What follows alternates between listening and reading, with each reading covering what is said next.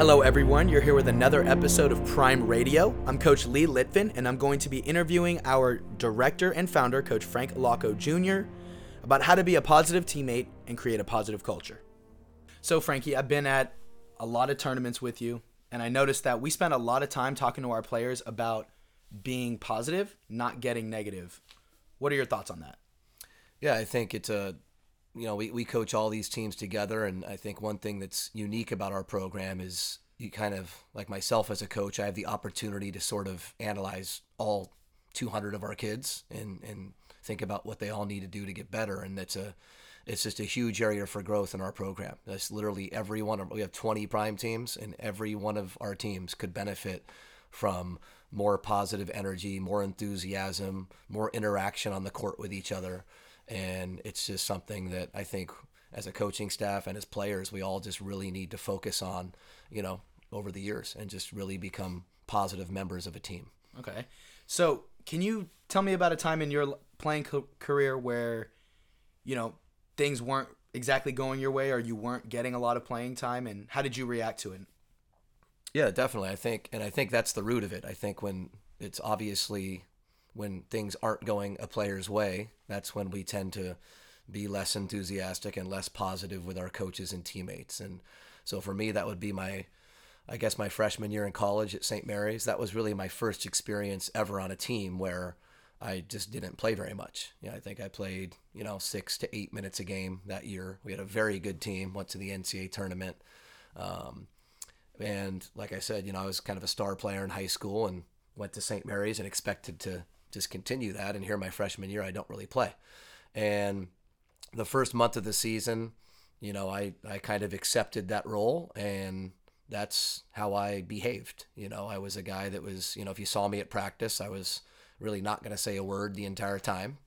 Um, you know, I'm, I'm at that level you do a lot more scout team stuff so you're you're defending the starters if you're not one of the starters so you know i would just kind of guard the starters and kind of just be there you know and just not really even on the bench just kind of at the end of the bench and and just kind of a background role on the team um, which i think is probably very common at that level. I think probably a lot of kids act like that when they don't when they don't start or don't play a lot of minutes on teams.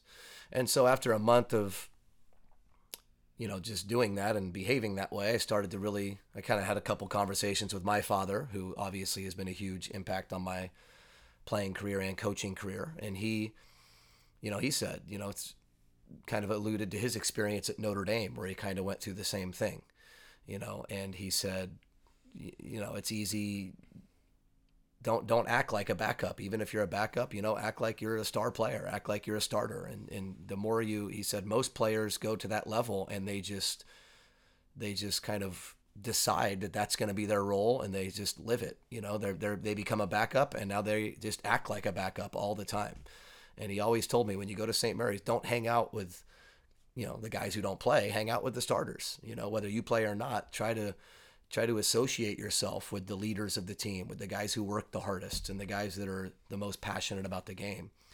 And so, you know, after a month of evaluating myself and even seeing myself on film, like when we watched practices or games on film, I just really noticed that that I was not really living up to that, you know, what what I planned on doing. And so I made a decision to just start acting like I was a prominent member of the team, you know. So and in uh, in practice, I was going to guard people hard. You know, I'm going to pretend it's a championship game, and I was going to guard our starting starting point guard and and give him my best. You know, um, I was going to answer questions on the scouting report. You know, they're they're they're reading the scouting report, and and usually I would just sit there and just read along and not never say a word. And I started speaking up. You know, I started communicating and and answering questions or asking questions about the other team's offense you know, and um, you know, that I'm cheering at games and interacting with teammates at games, yelling out if the other team's running a play that was on our scouting report, I'm yelling it out from the end of the bench. And just the more I started to do that stuff, you know, coincidentally, all of a sudden I'm starting to play. You know, and then I'm playing eight to ten minutes a game. I'm I'm hitting a couple threes, and you know, for much of that year, I led the country in three point shooting. You know, and I was a prominent member of the team, and I think it all started from from me kind of uh, making that decision in my mind that, you know, hey, I learned since I was in fourth grade playing CYO for my father. You control what you can control. And I was not doing that. And that was kind of my first experience and a great learning experience. I always look back on that that year as a great learning experience for me. Um, just how to deal with adversity, how to deal with, you know, a little disappointment of not playing, and then learning that if you really do control what you control, that great things are going to happen for you. Wow.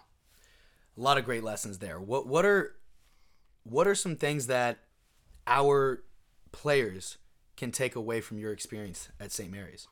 Yeah, I mean, I, I think, and just it's very similar to what we experience at the tournaments we go to. You know, I think it's, I, I just, with at the risk of, I don't want to sound negative, but I do think like almost every player in our program needs to really work on being more positive. I don't think we have anybody who I walk away from games thinking, man, that kid is just one of the most positive kids I've had. And I'm a tough critic, so I don't say that negatively. I think our kids are are probably better than most kids in that area, mm-hmm. but um, you know, I I, I think I probably uh, I, w- I would. There's a kid at Las Lomas, a senior at Las Lomas, JT Estes. We talk about him to our players a lot, and JT is a prime legend. And, and you know JT, you yeah. went to Las Lomas yourself, and um, but I've always said, anytime I coached him in a game or a practice, I left that that you know environment overwhelmed with how well he interacted with everybody, his teammates, even parents. Like he was just a really stud kid in all those areas.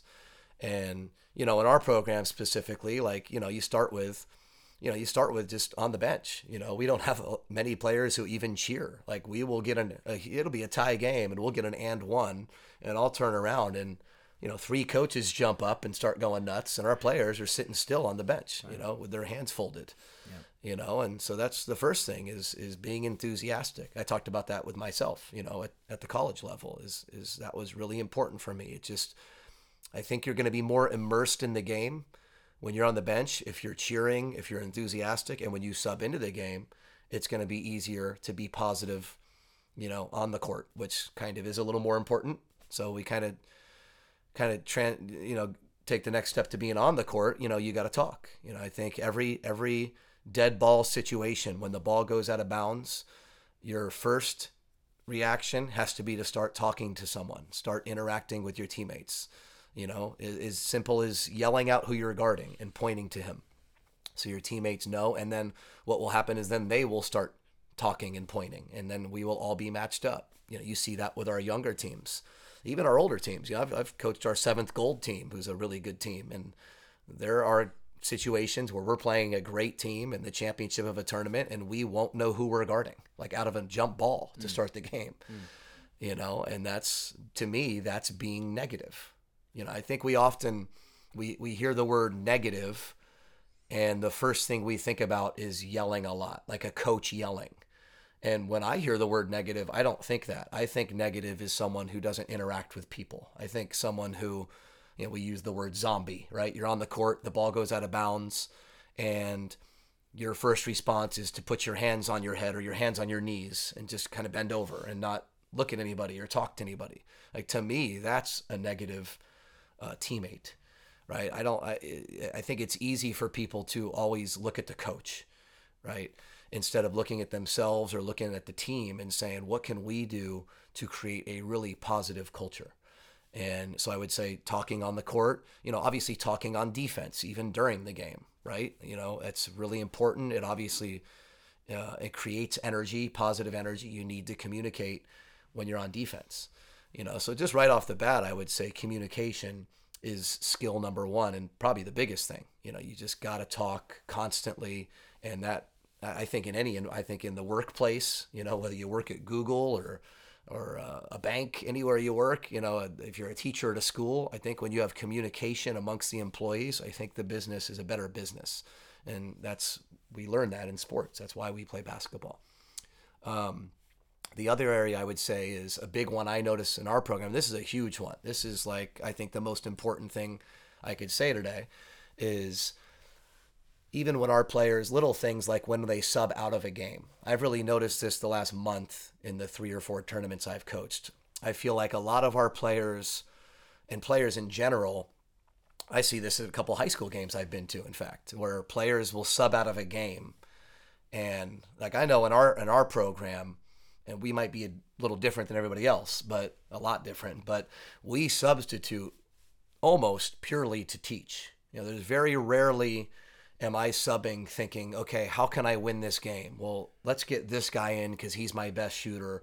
You know, I, I might do that with one minute left, but, you know, as you know, we're not trying to just win games, we're trying to teach. So 90% of the time when we sub, it's about teaching.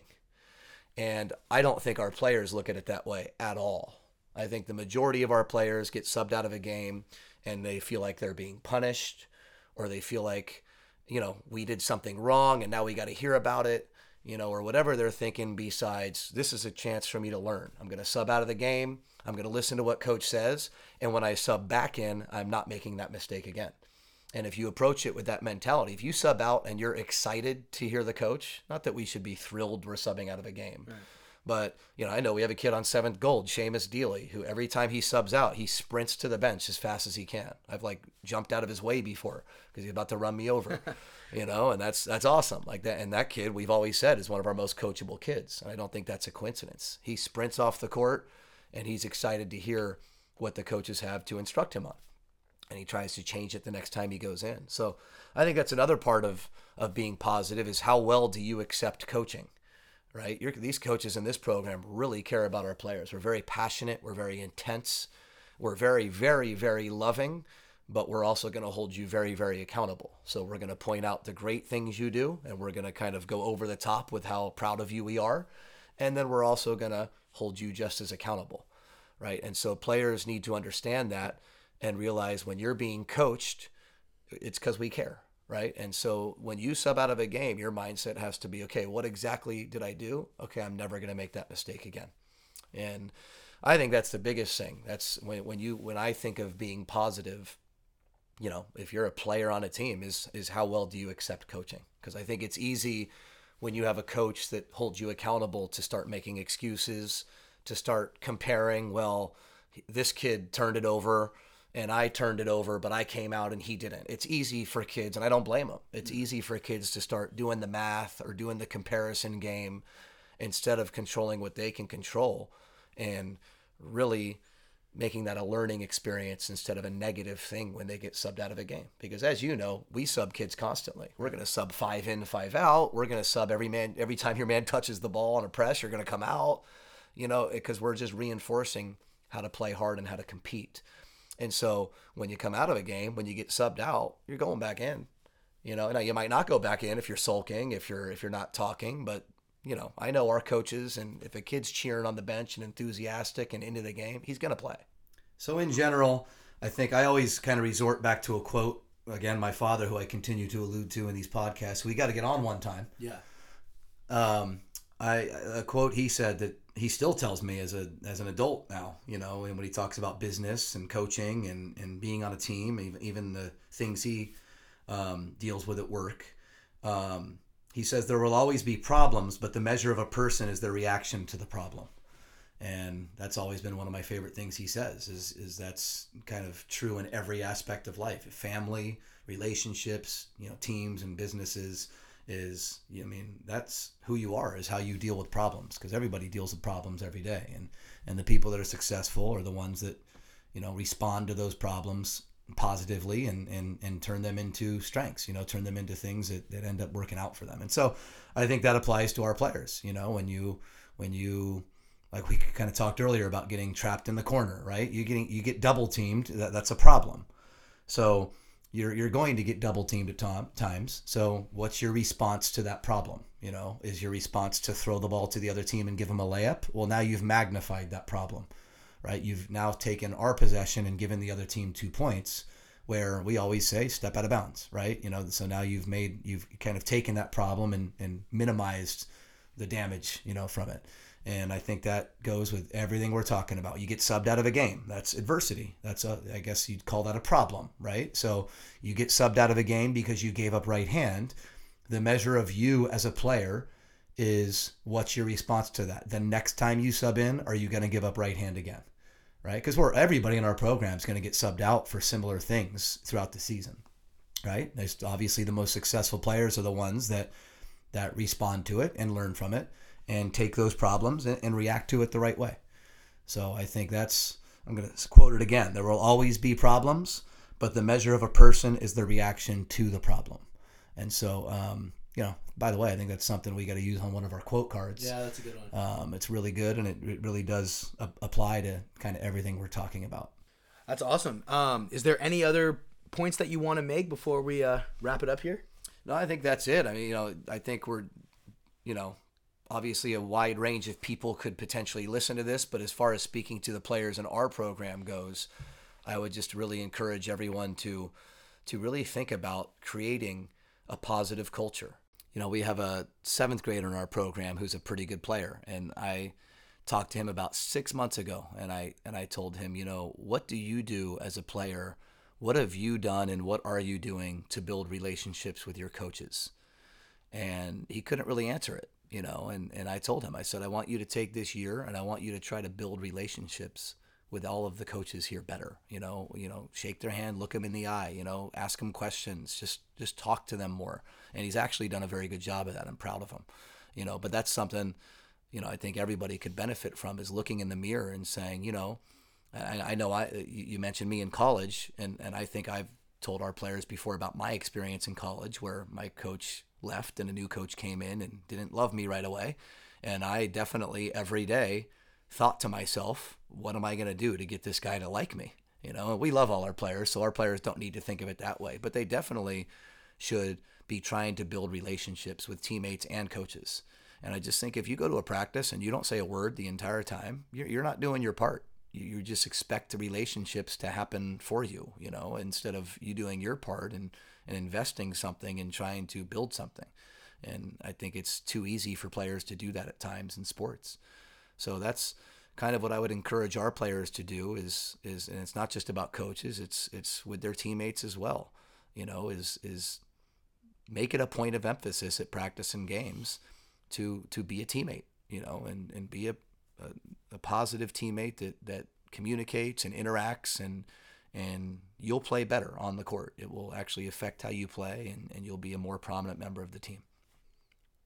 All right, Frankie, thank you so much for all of that amazing knowledge. And for everyone listening, thank you so much. If you haven't already, subscribe to the podcast so that you get notified every time we release a new episode. This is Prime Radio, and have a great rest of your day.